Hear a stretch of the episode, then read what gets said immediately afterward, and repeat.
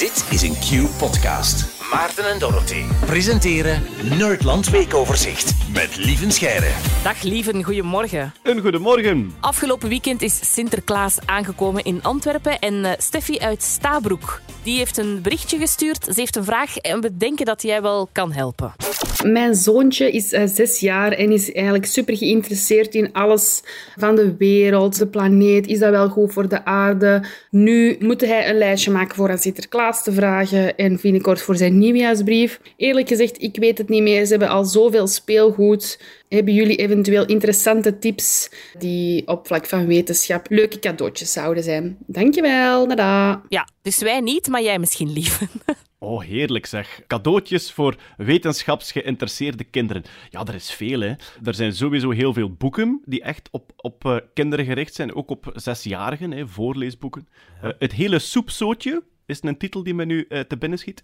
Het gaat eigenlijk over het ontstaan van de wereld, hè, van, vanuit de Big Bang, hoe dat de aarde ontstaan is, en dan echt op kindermaat geschreven. Oké. Er zijn veel knutseldozen ook, zo van die dozen die elke maand opgestuurd worden, waar dan een bouwprojectje in zit. Oh, wow. Voor, voor ja, uh, Tinkercrate heet dat, denk ik.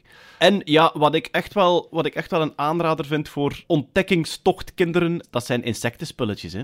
Uw tuin wordt een safaripark als je insectjes begint te zoeken.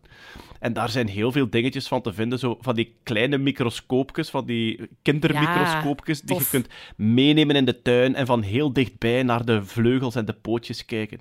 Insectenboekjes om op ontdekking te gaan en allerlei beestjes te vinden. Dus uh, ik zou in dat genre zoeken, ja. Ja, ik vind, vind ik goede tips. En ineens schiet mij nu toch iets te binnen. Heb jij niet ook zoiets iets Nerdland doeboekachtig gemaakt? Ja, dat klopt. We hebben het doeboek voor kleine nerds. Daar hebben wij er vier van gemaakt. Juist. En daar staan puzzeltjes in en doe-dingetjes en uh, knutselprojectjes uh, en dat soort dingen. Hè. Heel ja, leuk. Inderdaad. Ja, ja, absoluut. Het Nerdland Weekoverzicht. Waar gaan we het deze week over hebben, lieven? Aha. Een Amerikaanse generaal maakt zich zorgen over of we oorlog gaan beginnen voeren in de ruimte. Oh, is er al niet genoeg? Oorlog op aarde al Ja. te veel. Um, ja. Oh. Zeer zeker. Stel dat ze alle oorlog verplaatsen naar de ruimte, dan ben ik fan. Oh Maar ja, dat is iets dat anders. Dat het plan niet is. Ja. Een paar jaar terug is in Amerika de Space Force opgericht. Dus je hebt de landmacht en je hebt de, de zeemacht en je hebt de luchtmacht. En nu heeft Amerika ook de Space Force, dus een onderdeel van het leger, die zich expliciet bezighouden met oorlogvoering in de ruimte. Op dit moment in de ruimte hangen er veel militaire satellieten. Dat is allemaal spionagemateriaal. Hè? Dus dat is echt kijken naar de aarde, troepenbewegingen volgen enzovoort. Er is eigenlijk nog geen kinetische oorlog gevoerd. Eh, eh, schieten op elkaar met dingen. Dingen kapot schieten. Dat noemen ze kinetische oorlogvoering. En blijkbaar worden daar nu eh, volop plannen voor gesmeed. Dus die Amerikaanse generaal zegt: zowel Rusland als China zijn plannen aan het maken om vijandige satellieten te vernietigen. Ah, ja, ja, oké. Verschillende manieren om dat te doen. Rusland heeft al een testje gedaan. Die hebben eh, vorig jaar al hebben die een raket van op de aarde de ruimte ingestuurd, die een satelliet kapotgeschoten heeft. Als demonstratie. Ze hebben een eigen satelliet genomen die niet meer gebruikt werd. Dus eh, gewoon van op aarde raketjes schieten. Dat ding komt ook voorbij aan 28.000 km per uur, dus je moet eh, bijzonder goed mikken. Maar het is wel gelukt. Wat gebeurt er dan? Eh, Heel die satelliet wordt één grote puinwolk die een beetje uitspreidt over de baan rond de aarde. De astronauten van het ISS zijn moeten gaan schuilen omdat sommige van die stukken in hun buurt kwamen. Als er meerdere satellieten kapotgeschoten worden, dan zou het kunnen dat de puinstukken andere satellieten kapot vliegen en dat die weer tegen andere satellieten Ah, ja. botsen, botsen en weer tegen andere. En wat er dan kan ontstaan, noemen ze het Kessler-syndroom. En dat is vanaf een bepaald aantal brokstukken gaat waarschijnlijk alles kapot in de lage banen rond de aarde. Dat zou willen zeggen dat wij geen GPS meer hebben en dat soort dingen. De GPS-satellieten, eh, denk ik, die hangen een stuk hoger. Eh, Dus het zou alles zijn in die baan van 300 tot 500 kilometer hoog. En wat is de impact daarvan op ons leven dan? De Starlink-satellieten gaan dan uitvallen, telecommunicatiesatellieten gaan uitvallen, het ISS zal vernietigd zijn en ontruimd moeten worden, eh, heel veel wetenschappelijke satellieten gaan stuk zijn. En de aarde zal dan waarschijnlijk goh, enkele maanden tot jaren omgeven zijn door een puinwolk waar je niet meer doorheen komt op een veilige manier. Dus dan zou ook de ruimtevaart eigenlijk een tijd lang stil liggen. Dat is het grote gevaar van het Kessler-syndroom. Nu, er zijn andere manieren dan satellieten kapotschieten voor de oorlogvoering. Er wordt momenteel geëxperimenteerd met verblindende lasers.